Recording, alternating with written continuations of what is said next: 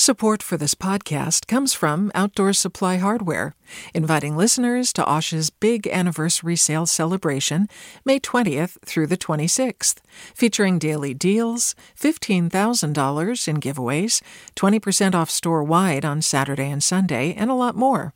Learn more at OSH.com. From KQED.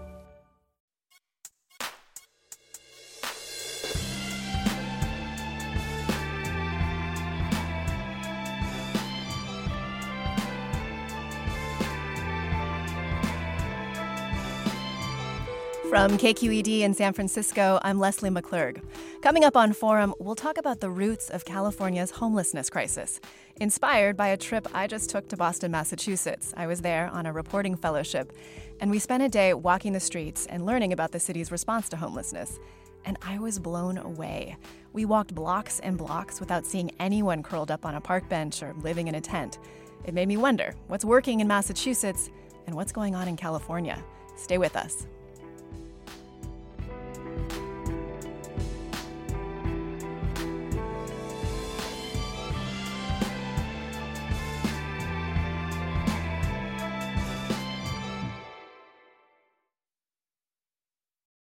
Welcome to Forum. I'm Leslie McClurg. I'm in today for Mina Kim. If you walk down pretty much any street in San Francisco, you're likely to pass someone lying on a street corner, maybe living in an RV, cooking outside of a tent. These kind of sprawling tent encampments are so ubiquitous, they've become part of the landscape here. 56% of the, city, the city's homeless population is living outdoors. Contrast that with Boston, where just 3% of their homeless population is unsheltered. We're joined by a panel of guests today to help us understand why these numbers are so different. We've got KQED housing reporter Erin Baldassari, Lyndia Downie. She's the president and executive director of Pine Street Inn in Boston, Massachusetts. Jennifer Friedenbach is the executive director of the Coalition on Homelessness in San Francisco. And soon we will be joined by Sacramento Mayor Darrell Steinberg. Erin, I just want to start with you there's kind of an elephant in the room, right? The weather in San Francisco is very different than it is in Boston. Now, when I was recently there and kind of came up with the story idea for this this piece, it was 80 degrees, so the weather was not a factor when I was in Boston, and I didn't see very many homeless people at all. But obviously, it is a factor for much of the year. So, is a weather a driving factor in these statistics? Yeah, I mean, absolutely. Um, you know, incidentally, before I was a reporter in Boston, before I was a reporter in California, I um, was a reporter in Boston for a number of years. And, uh, you know, speaking from personal experience and from a, a, a weak uh, California constitution weather wise, you know, the whole uh, winter months I spent with my shoulders scrunched up and I can, and I was living inside, you know, so I can only imagine folks who were living outside the the type of bitter cold that folks experience and um, it absolutely plays a role in what we see in terms of sheltered and unsheltered homelessness. Um, while I was a reporter there, you know, I was able to attend uh, what's called a point in time count, which is a one uh, biannual um, count of people experiencing homelessness across the country. Um, and I had the privilege of walking uh, that route with a um, homeless outreach worker who was able to take me into places that um, you know I didn't even know existed. Uh, for instance, we went uh, into the subway system, uh, along the train platforms, and into some service areas, really into the bowels of the subway to rooms that uh, only service workers for the the transit system use, and found people living inside there. Uh, we found folks who were um, living, you know, in in sort of sheltered areas that um, that are very not visible to to the eye that you really need a trained eye to see and to know about those spots. Um, and so i think that there um, that is part of it. Um, folks who are escaping the cold uh, will find places indoors where they can escape to that provide some form of shelter. But it also you know the the bitter cold also has um, led to uh, what we know is a right to shelter in uh, various in three states or three jurisdictions in um, the country: uh, New York City, Washington D.C., and Boston. And that is a very different approach than what California has. And we'll get all into that in, in just a in just a second. I just, Lindy, I wanted to just ask you, you know, straight out what I saw. You know, I was riding along in one of these vans that your organization offers, one of these Pine Street vans, and we drove miles at a time looking for folks and didn't run into anyone. And it was so striking coming from from San Francisco. So tell us a little bit about what the Pine Street vans do and what Pine Street Inn offers. So we're an agency that works with single homeless men and women, and we provide street outreach. We run a number of shelters. We run a catering company that employs homeless people, and probably the, really the biggest pieces of, wor- of our work most recently has been developing permanent supportive housing targeted to chronic people who are chronically homeless and long-term homeless. So we we do have a whole variety of of of work we do. I, I, I would say one thing about the weather because uh, as you all know, our census is done usually in January or early February, and it's it's very cold, and so the, the street numbers are typically lower. But Boston, typically two to three percent of our homeless population population stays outside. So even if you doubled that to 6%, we're still far below, I think, other cities. So even if you said, look, the weather's a piece of it, um, you know, you could double the number and we still wouldn't be close to, I think, some other cities. And I think, somewhat interestingly, the outreach vans are part of strategy one, I would say, to really engage people on the street. We started the vans because we thought people wanted transportation to shelter. Few people do, but mostly the vans are working with people directly on the street uh, whatever it might be, from medical issues to filling out housing applications, and it really runs the gamut.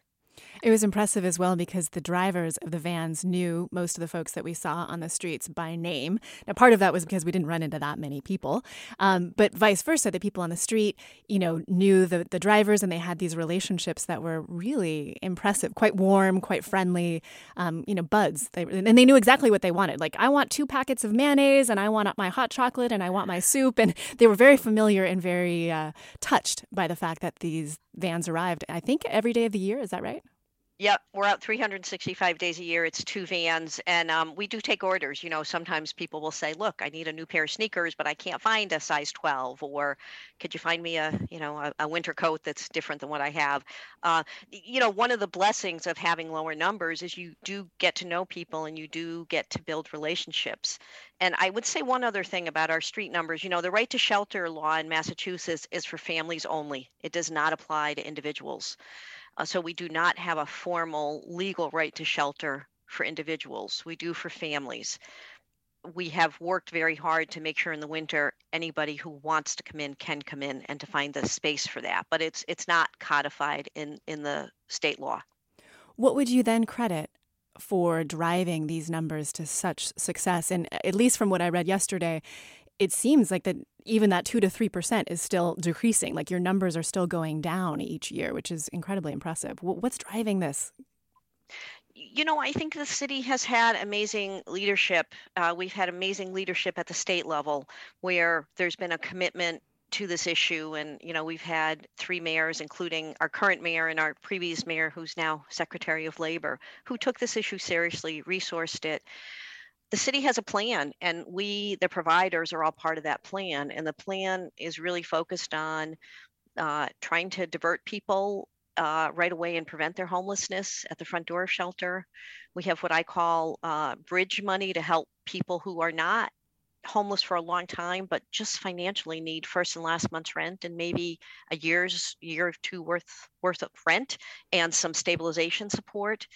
And then the the group that we focus on at Pine Street and that the city strategy has been very focused on are those long-term stayers in shelter uh, and on the street. Because in shelter in particular when you place somebody who's in shelter 365 days a year into housing you are able to meet new demand. And so we've had i think a, a very good turnover uh, because of that that kind of tiering system and, and and a lot of focus and resources on the um, you know, on the folks that are homeless the longest. But it's been a city and state partnership, and I give the city a lot of credit and the state as well. We've we've been fortunate.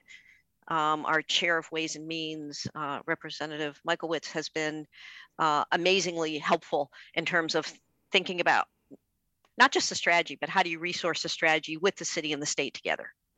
Back in 2019, there was a, there was a count of and apparently California had a shortage of affordable housing. 1.4 million uh, were short in terms of those who want an affordable house and, and can't get it.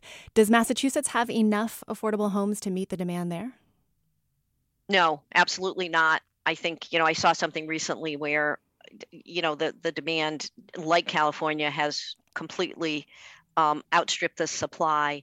And we are, I think, the second or third most expensive market in the country, along with San Francisco. I think New York is up there.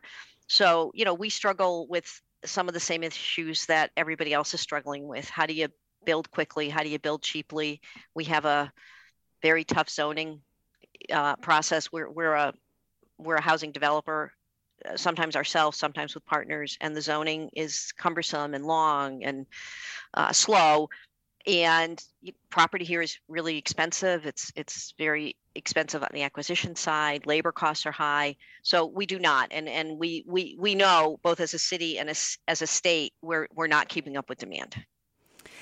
Jennifer, I want to bring you into the conversation here. You know, hearing these statistics, hearing what it's like in Boston, some of their successes, some of the ways that it's working quite well between the city and the state and, and leadership. How does that sort of sit with you? What's your your kind of reaction to hearing about what's going on in Massachusetts? Well, uh, a little bit of jealousy, I guess. Um, um, but I think you know, for um, uh, there is some some differences in terms of poverty rates uh, between the two states that are pretty substantive, and so I think Massachusetts has about a six and a half percent poverty rate, and California has a 16 and a half poverty rate, and of course, homelessness is a poverty issue, and so we're going to see we're going to see some larger numbers that way. Um, but that's also you know that can also be seen as a success of of the state of massachusetts having having those lower poverty rates. And so i think you know for um we've really had a situation in california where you know we have a state that does have the tax base um, that could be tapped into uh, to really address uh, these huge disparities between rents and incomes that are driving homelessness. And we have not seen the state investments. And, and you know, we, we finally are, uh, you know, the current governor, Newsom, um, has been investing more than previous governors, uh, but it's all short term and it all requires local matches that may or may not happen. And uh, basically, the municipalities with a, you know, with a much smaller tax base to tap into have to take on 100% of the costs of um, of these investments over time. And so that's that's a problem. And i think if there was a lot more collaboration and um, working together between um, the cities and the community um, folks who are working on these issues and unhoused peoples themselves um, with the state that we could uh, we could get a lot farther down the road. Uh, homelessness is highly politicized uh, you know, it's highly politicized here in San Francisco in terms of, uh, you know, people running on the backs of homeless people, running on the backs of anti homeless measures, um, really not listening to unhoused community members in terms of what they need. Uh, and that has led, at least in San Francisco, to a really uh, disastrous homeless system that uh, is really more about making it uncomfortable for people who are experiencing severe destitution than it is about really engaging them in services and getting them off the streets. We've been talking about homelessness in California compared to what's happening in Massachusetts, where they're having some success and where I witness there's not a lot of people living on the streets there. Uh, stay with us, and we'll continue this conversation and try to get more under what's driving these statistics and why they're so different in these two places.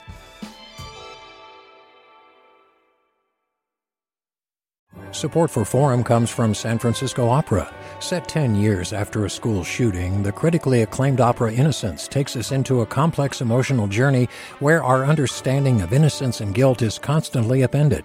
Kaija Saariaho's ethereal score collapses the past into the present as a community of survivors grapple with how to move forward. Don't miss the highly anticipated American premiere of Innocence, June 1st through 21st. Learn more at sfopera.com. We've all got those parts of our house where the internet just won't go. Well, if you had wall to wall Wi Fi from Xfinity, you could worry less about dead spots. Because with wall to wall Wi Fi from Xfinity, you get fast speeds, reliable connection in every room, and power for all of your devices, even when everyone's online. That's wall to wall Wi Fi only with Xfinity. Restrictions apply, not available in all areas, actual speeds vary. We're talking about homelessness in California, where the vast majority of people who are homeless are living outside in vehicles, in tents, on the streets, compared to Massachusetts, where all but 3% are unsheltered. And we're joined by Lyndia Downie. She's the president and executive director of Pine Street Inn in Boston. Mayor Darrell Steinberg from Sacramento. KQED housing reporter Erin Baldassari Jen- and Jennifer Friedenbach. She's the executive director of the Coalition on Homelessness in San Francisco. And we would love to bring in some callers and hear from the members of the community. Have you or a loved one had an experience of being homeless? We'd love to hear about that experience. Maybe are rising costs in your area making you worried that you could lose your housing? Or maybe have you worked with the homeless population? Maybe you have some lessons to share. Email your comments and questions to forum at kqed.org or find us on Twitter or Facebook or Instagram. We're at KQED Forum, or you can give us a call right now, 866 733 6786. That's 866 733 6786. I want to get more into the details of what's happening in California and in Massachusetts. But before we go there, Erin, I'd love for you to talk a little bit about your reporting about what you found in Finland and the successes that they're having there. Yeah, so you know, um, uh, about a year ago, we we looked into this kind of question of of a right to shelter versus a right to housing, um, and we really focused on uh, looking at New York City, which was kind of the birthplace of both of those ideas. But while they have implemented a right to shelter in New York City, um, it was actually Finland and and uh, Sweden that is kind of credited with implementing a right to housing, and this is the idea that the solution to homelessness is a home, um, and that that home should come with very few uh, restrictions in terms of needing to be sober or having to have all your um, medications in line to deal with uh, a mental health issue um, or past trauma um, or other disabilities. The idea is that it's really difficult to um, become, you know, to to to get sober or to deal with a mental health issue when you are also trying to deal with finding a place to eat and sleep that night. And so um, there's been a lot of in the uh, early 1990s, um, a homeless service provider in New York City came up with this um, concept. Um, at the time, the idea was uh, sort of the opposite of that. And so this was really a revolution at the time. Um, and uh, Finland really took it up. You know, um, in the 1980s, Finland looked a lot like New York City. Uh, the shelter system was kind of a revolving door for uh, the country's 20,000 homeless people. Um, and then in 2008, um, a four person working group got together and decided to really implement housing first. Um, and so uh, today, Finland, or I, I, guess as of last year, Finland had about 5,400 uh, homeless people, which was a 40% reduction in homelessness since the Housing First policy was adopted in 2008. And street homelessness in Finland is, is almost non existent. Uh, the country has one 50 bed emergency shelter uh, and finish. Wow. Yeah. Um, you know, and and officials say that they want to be on track to ending homelessness in t- completely in 2027. Um, and I think the idea really is is not simply that you have to just build enough housing uh, to house everyone who's homeless, although certainly that's what Finland has been doing. But it's also about ensuring that homelessness is rare, brief, and non reoccurring. So that means that you can quickly get someone into uh, an emergency shelter that's suitable to them, that meets their needs in terms of uh, a disability they might be experiencing, whether that's physical or a mental disability, um, that uh, accommodates their needs and and uh, addresses the the messiness of of their you know of everyone's lives right? Whether they have pets or vehicles or RVs or you know the the things that are valuable to them that you know children, so you children. exactly yes. Uh, so you want a shelter that can accommodate people's needs and sort of meet them where they're at. And then you want to quickly move them into a more permanent uh, long-term housing. Um, and you know it seems like finland has uh, been successful in doing that. You know there, there's a lot of you know it's it's not apples to apples right? You can't just you know finland is a much more homogenous community they have a completely different um, sort of social safety net. Um, so it's it's not i wouldn't say it's fair to com- compare california or anywhere in the um, country really to finland because they have such a different um, tax system and social safety net. Uh, but you know it is interesting when you look at this as a case study i think because what Finland did is they really decided that this was going to be the approach that they wanted to to take and they very narrowly focused in on that idea and really did every you know aligned all their policies to implement that. In california what i've seen is sort of um a uh, um uh, an oscillation between wanting a housing first approach which the state declared in 2016 and said this is the approach that we're going to take and then also having a backlash in in um, you know when unsheltered homeless counts rise right? I think during the pandemic we saw a huge influx in um, unsheltered homelessness or at least what we see visibly partly because the cdc said that you couldn't disrupt homeless encampments. And so we saw homeless encampments grow and become um, more built up Absolutely. Um, than perhaps in the past when they might have just gotten swept more frequently, uh, when, when people would have faced more frequent evictions from their uh, encampments. But um, you know, the backlash to that has been a real crackdown on encampments. And Erin, know, let me ask you, where are those people going? I think everyone wonders. Like, I've yeah. watched the whole Ashby exit, you know, go well, from like a city to you know empty. Where are those people going in San Francisco um, and the Bay Area? You know a couple blocks away more often than not. Um you know i've been following um the dismantling of the wood street encampment in oakland which is the city's was the city's largest homeless encampment and one of the largest in the uh, the bay area certainly. Um about you know 200 to 300 people living under the 880 overpass in west oakland. Um and uh caltrans is right now in the final stages of um evicting the residents there. And a large contingent of them so there were about three places where I, I, saw many of the people from Wood Street go. There was another vacant lot in West Oakland, about a half mile away, where a number of people took up residence. There was another, uh, uh, just a another lot owned by the city that wasn't owned by Caltrans, where people moved to, mm-hmm. and a second lot uh, across from a uh, a park in in West Oakland, where folks have been moving as well. So many of the people from Wood Street are, are, really just being homeless somewhere else. You know, they've moved their RVs and their belongings. And you know, when I asked them, well, you know, didn't the city offer you shelter? Didn't the county like what what did the city and county offer you? You know, they say that they have received offers of shelter, but these offers are for the Oakland's cabin communities, which are essentially Tuff Sheds um, that sleep two people per Tuff Shed these are very sort of uh, makeshift well you know semi-permanent mm-hmm. structures um, but maybe not the like, most attractive option they're not necessarily gonna and they couldn't bring their stuff um, you know a lot of right. the solutions come with a lot of requirements and restrictions and so you know if someone has an rv and they're pretty comfortable in that they're not inclined to, and, and they don't feel safe in a congregate shelter or in the options that are being offered to them you know very reasonably and understandably they're not going to take that Right, right. Well, I want to, there's some really interesting comments coming in from from our guests, and and then I want to hear from uh, Mayor Darrell Steinberg. He's also on the line here from Sacramento. But just uh, could you, what Louise writes, could you please ask your host or your guest? That's I guess I'm the host to explain the difference between unsheltered versus unhoused. Lyndia, can you do that? Sure. I mean, I don't know that there is an, a difference. I think it's a, just a matter of terminology right we we typically we use both in boston both unsheltered and unhoused.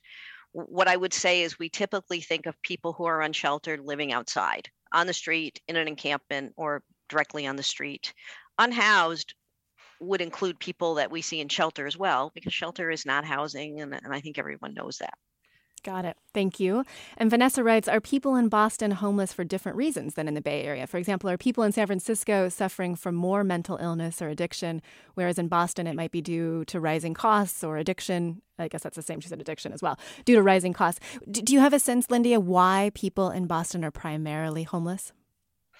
I think the numbers across the country are quite similar. So if you look at our population in Boston, about 20% of the people who come into shelter or on the streets are what we would consider chronically homeless. They've been homeless for at least a year, or they've had repeat episodes over two years, and they have a disability. And those disabilities include, you know, substance use disorder, mental health. We have a lot of folks who have medical uh, issues as well.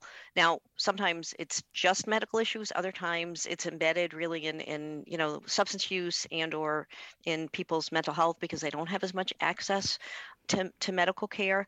So what I will tell you, and I've looked at these numbers nationally, is everybody has a group that's kind of stuck in homelessness. That's about 20% of the population. There's another group in the middle that's homeless from three to six months. But you know, 70% of the folks we see in shelter are gone within a month. So they resolve their homelessness pretty quickly. They reconnect with friends and family. Maybe they stay in shelter and save some money. Uh, maybe they save some money and can, couch, can couch surf for a little bit longer. It may not be a completely perfect uh, solution, but um, for a lot of people, they're they're they're really inventive and they work really hard to get out of shelter. Mayor Steinberg, I want to ask about about funding because I think that's maybe a bit of an elephant in the room. So between 2018 and 2020, California spent 13 billion dollars on homelessness in those 2 years across 9 state agencies through 41 different programs. And then Governor Gavin Newsom signed a 12 billion dollar funding package of bills in 2021 to tackle this crisis. So it does not in my opinion seem to be that we don't have enough money, but but what is really going on there? So First of all, the governor and this legislature, California legislature, have done more to address homelessness than uh, any governor or legislature in, in modern history. I think that's uh, an appropriate acknowledgement. But what it tells us is that it's not just about money. It's about systems failure. Um, I guess what I want to say here, uh, after hearing Erin's report, is right on Finland, because the law matters here. And there is no right to housing in California. There is no right to shelter. There is no right to mental health care. And frankly, there's not a national housing strategy. Um, I, you know, note that uh, as a result of the Joe Manchin negotiation back with uh, what was once called Build Back Better, that uh, hundreds of billions of dollars of housing investments was dropped from that eventual bill. And so I, I think that um, what we know is this when something is required as a matter of law, we tend to uh, put more urgency to it. Uh, and we tend to get better results. Think for a moment about something that is so uh, embedded in our culture that we never think about it, and that is every young child, every child has access to a free public education, and as a result, we have an obligation to build these things called public schools. And we just do it. Um, housing is a pure economic commodity. It, um, if you're lucky enough to afford it, you afford it. If you're lucky enough to win the the, the, the supportive housing lottery and qualify for uh, a, a voucher and or a, a, subsidy to live in affordable housing or supportive housing if you have uh, special needs, great. If not, you fend for yourself. Um, think about mental health for just a moment, which is, is a significant component of chronic homelessness. There is no right to mental health care in California. We, we provide a right, rightfully, for those with developmental disabilities for their lifetime. And that's the right thing to do. For those with brain based illnesses or who are dealing with substance abuse, there's no obligation for any level of government to be in these tent encampments consistently, trying to help uh, serve and navigate people out of those encampments. And so I do think it is the, the combination of more money, which we do need, and systems reform where the, the systems that are responsible for dealing with this crisis, this this crisis of humanity, this public safety and public health crisis, we have to turn the law on its head and require these systems to do more than what we are doing now. Um, it, you know, and it, it's not when people talk about what's a housing issue or a mental health issue or substance abuse issue, uh, homelessness is not monolithic, but I think we get hurt when it's either or because we we need both uh, dramatically more housing and we need the public policy to require the production of more housing of all types. And there are a lot of people who need mental health care. Housing first does not mean housing only. It means housing and whatever supportive services people need to be able to uh, stay in that housing Supportive services specifically. I mean, I've gotten many comments just as you're speaking about um, the overdose crisis and the fact that we really have, you know, some serious addiction issues that potentially are driving this crisis. Jennifer, can you speak to the role of, of addiction and, and how it's playing out and, and, and the need potentially for services to address that crisis? Yeah, absolutely. And I think from, you know, from our perspective, um, housing is a key ingredient in um, in recovery and stability and all of that. And so when folks are, are having those issues, what we hear most from um, folks, and we did a huge uh, study with four different universities and um, very intensive uh, interviews with about um, 600 unhoused folks uh, on these subjects. And what they would say again and again, and the portion of them who had struggles with substance uses, is that they you know they were getting churned through the system. So they would maybe it would it would be really difficult to get a treatment uh, bed. They would be doing better when they were in treatment and then they would be just pushed right back out onto the streets to start over again. And uh, for folks who are um, in terms of the causes of homelessness it's a very small percentage of, of people who their substance use caused them to lose their housing. It's more frequently job loss catastrophic health situations, uh, you know, domestic violence, you know, these, you know, these kinds of issues that that happen to folks. But as we force, and I'm going to use the word force very deliberately here, as we force people to stay on the streets for longer and longer, then we start seeing rising rates of some of these other issues. Mm-hmm. Um, as folks' mental health deteriorates because of the trauma of being outside, they're more likely to self medicate with drugs and alcohol, start developing those substance use issues. Um, we saw huge jumps in substance use issues during the pandemic um, of folks who were just in total despair and felt like the city was basically leaving them out there to die. And uh, so these are, yeah. you know, issues that are solvable and they're absolutely solvable. And they're issues that we created um, by our really bad policy decisions and our continued inaction. And, uh, you know, if we have and I just just one other thing on the shelter piece, and just to point out, um, to just highlight one of the things Lyndia said is that prevention is really key. Keeping people in their homes and making sure that folks don't become homeless in the first place, and then are in shelter yeah.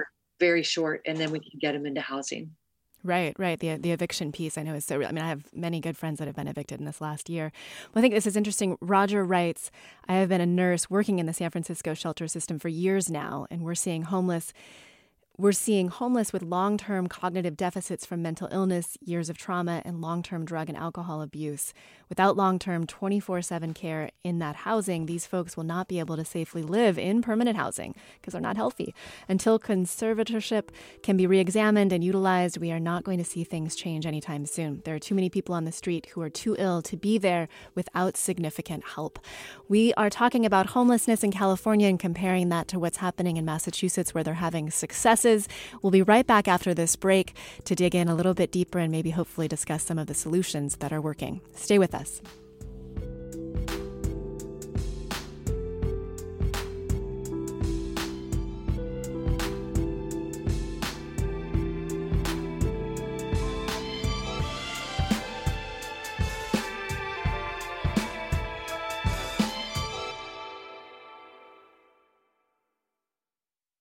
Support for Forum comes from San Francisco Opera. Set 10 years after a school shooting, the critically acclaimed opera Innocence takes us into a complex emotional journey where our understanding of innocence and guilt is constantly upended. Kaija Saariaho's ethereal score collapses the past into the present as a community of survivors grapple with how to move forward. Don't miss the highly anticipated American premiere of Innocence, June 1st through 21st. Learn more at sfopera.com. We've all got those parts of our house where the internet just won't go. Well, if you had wall to wall Wi Fi from Xfinity, you could worry less about dead spots. Because with wall to wall Wi Fi from Xfinity, you get fast speeds, reliable connection in every room, and power for all of your devices, even when everyone's online. That's wall to wall Wi Fi only with Xfinity. Restrictions apply, not available in all areas, actual speeds vary.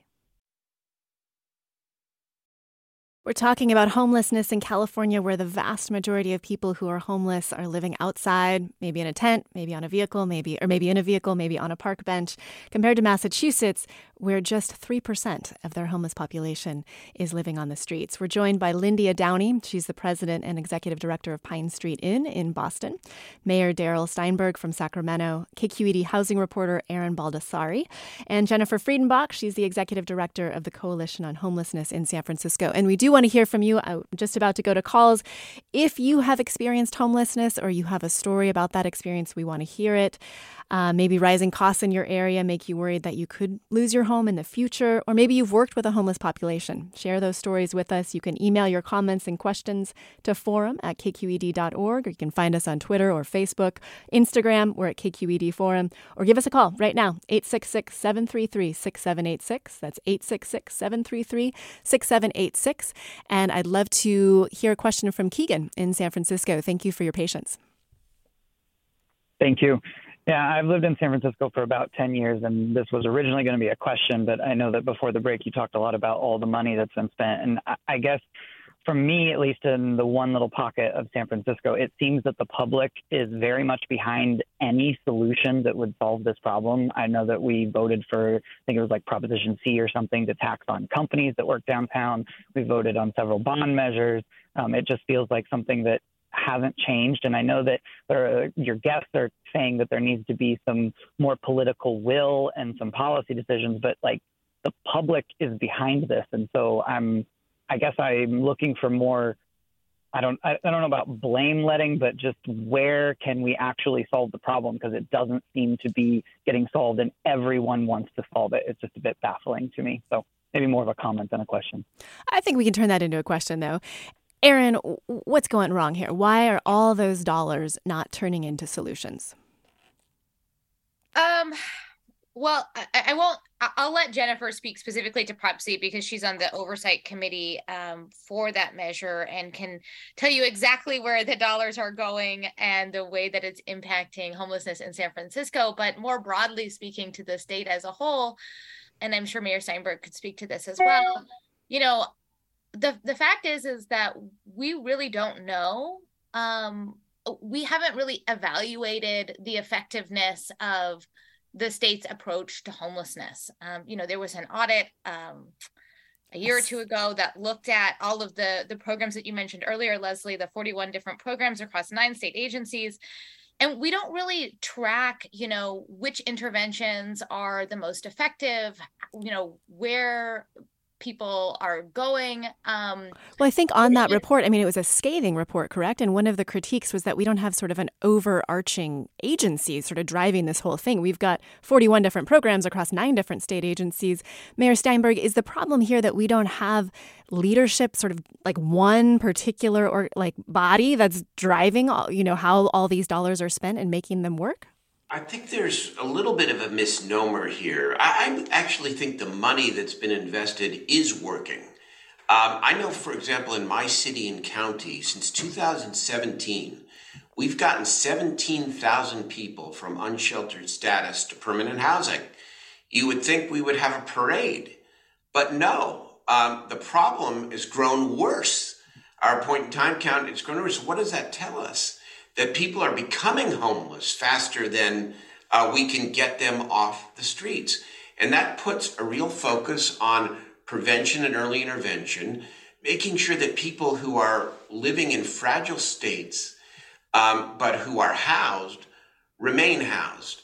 Um, you know, you cannot ignore that in California, and I think Jennifer said this or somebody said this, this is largely an issue, regardless of its its ultimate cause of systemic poverty, high housing costs, and people not being able to earn enough money to be able to make it. And then you're one a broken down car or medical appointment or a high rent uh, increase away from from uh, finding yourself in a oh my god um, uh, but for the grace of god there go i and, and so um, the money has worked i do think though that the systems themselves need to be much more coordinated cities and counties for example um, are not coordinating nearly enough it's different in san francisco it's a united city and county but Cities, for example, do not have access to the Mental Health Services Act, which I authored back in 2004. It's generating $4 billion a year mm. now in California. And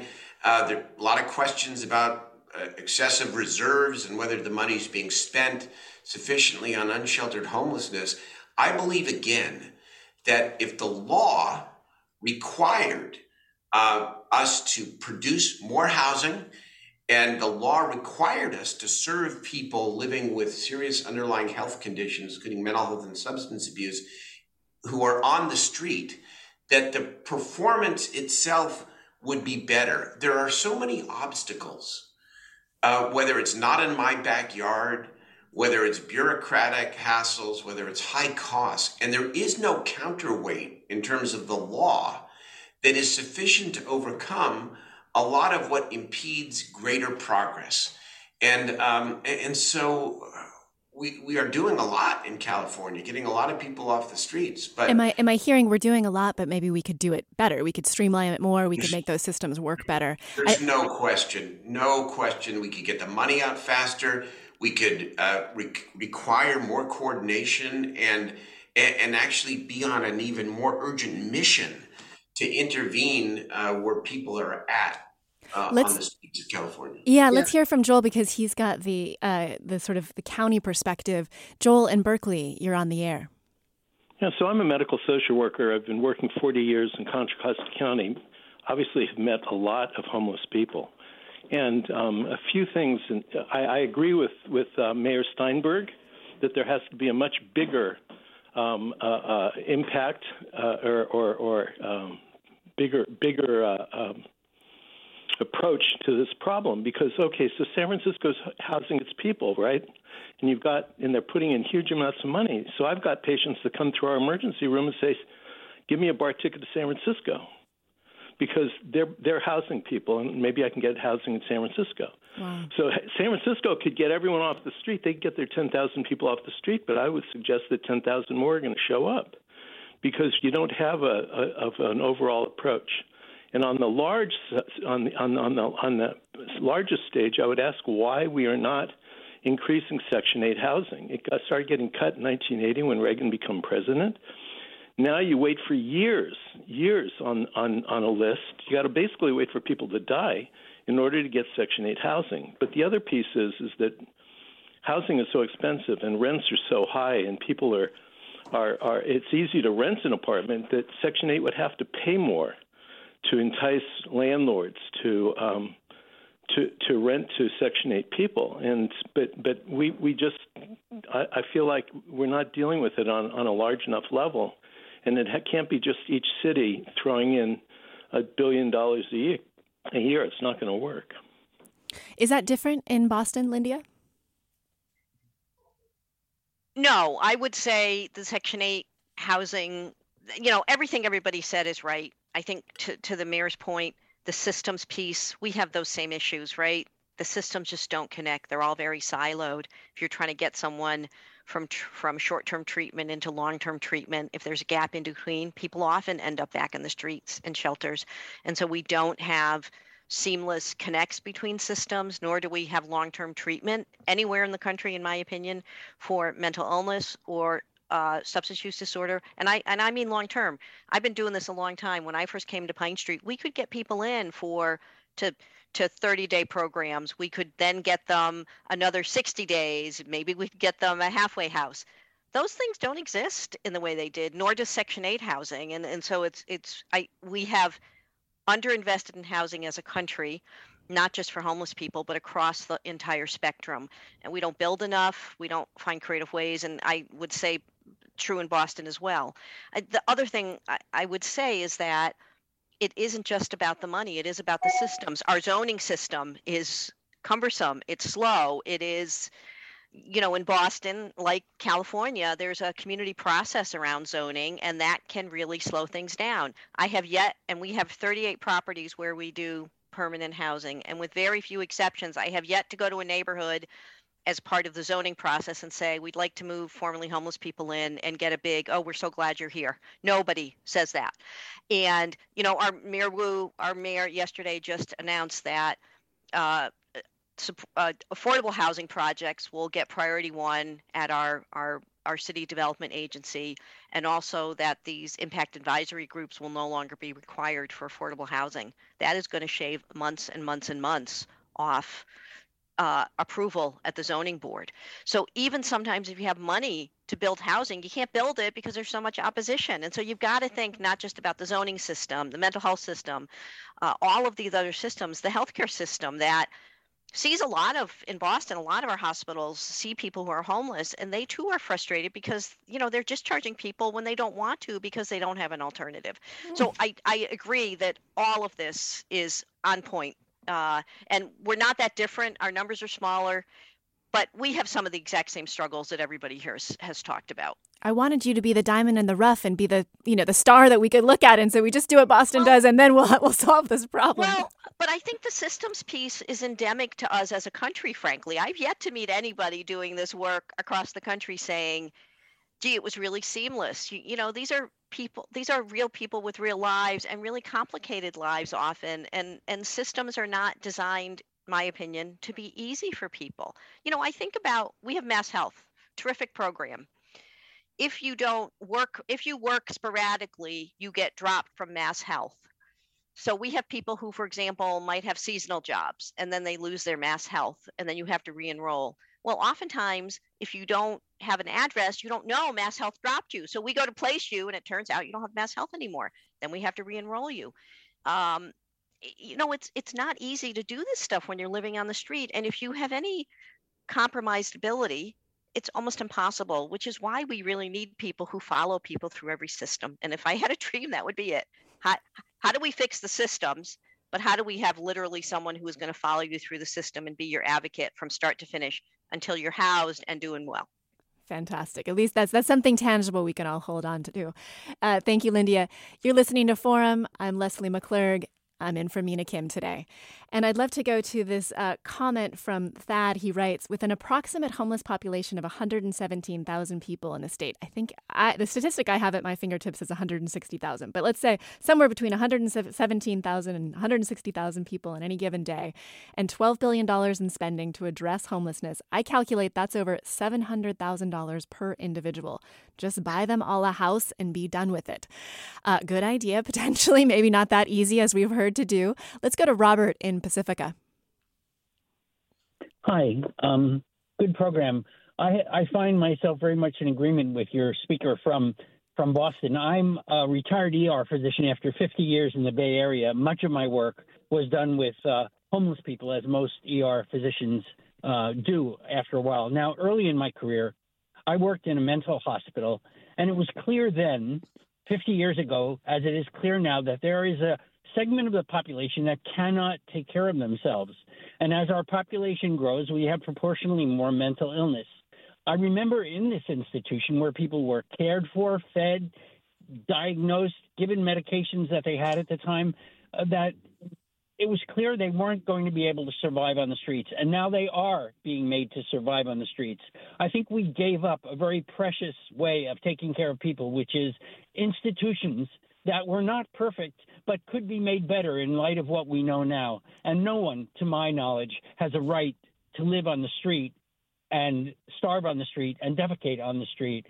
And for all these billions of dollars we're spending, we could rebuild really good institutions take care of, treat, diagnose, and finally house people. And we're not doing it. And I, I believe there is an answer, but nobody wants to look at it. Robert, thank you for your passion. Oh, yeah, go ahead, please. Yeah. So, and to the earlier question around the money step. So, it's a little, a lot of people do that in San Francisco. Look at our homeless budget divided by the number of people in the point in time count. To remind folks, that's a severe undercount and it's one you know you have to multiply it by about two and a half times to get across the course of the year. And most of the funding is going to housing of people who were homeless. So in san francisco the overwhelming majority of our budget is going to house uh, going to pay for the ongoing operating expenses of the 15000 people uh, formerly homeless people who are now in housing. Um, and then the prop c question that came up earlier that got held up in court um, and is um, is now being rolled out very slowly. So it made it look like our budget was larger than it is. Um, we're very very frustrated with the slowness of getting the money out to the street. Just as one example, uh, we we included in Prop C a number of hotel rooms for pregnant people and women fleeing domestic violence 18 months ago, and it is still yet to be added to contracts. So it's still yet to women being able to use that resource, and we're seeing women all the time that are that we're having to send back to the streets as a result. So there's that piece. The lock them up thing, I just want to comment on. You know, we in San Francisco in particular, and in other places, we had flourishing boarding care system. We've lost thousands of those beds. Um, we've lost, uh, we really don't have um, the level of um, care for people to be able to stabilize in housing. We haven't really given that a chance. And I don't think it's really fair to the people who are experiencing these um, to say, oh, we've deprived you of any assistance whatsoever we're now going to punish you by putting you in a hospital jail and so um, that's that's that's a big leap there and um, it's the most expensive and least effective way to uh, address um, folks mental health issues. And and so i just i just want to push back on that because everyone just leaps to just lock them up. That'll solve it. That's not okay you guys. That's not okay. People don't have other options. That's why they're out there on the streets. And the reason their mental health is so bad is because we're forcing them to stay on the streets without giving them the decent care that they need to be able to flourish and to be able to give back I, I, I will say, and I, I, you know, to to the the caller's point, one of the things we've done in Massachusetts is created these very small safe havens funded through our state Department of Mental Health, and they are low barrier housing for people who suffer from mental illness.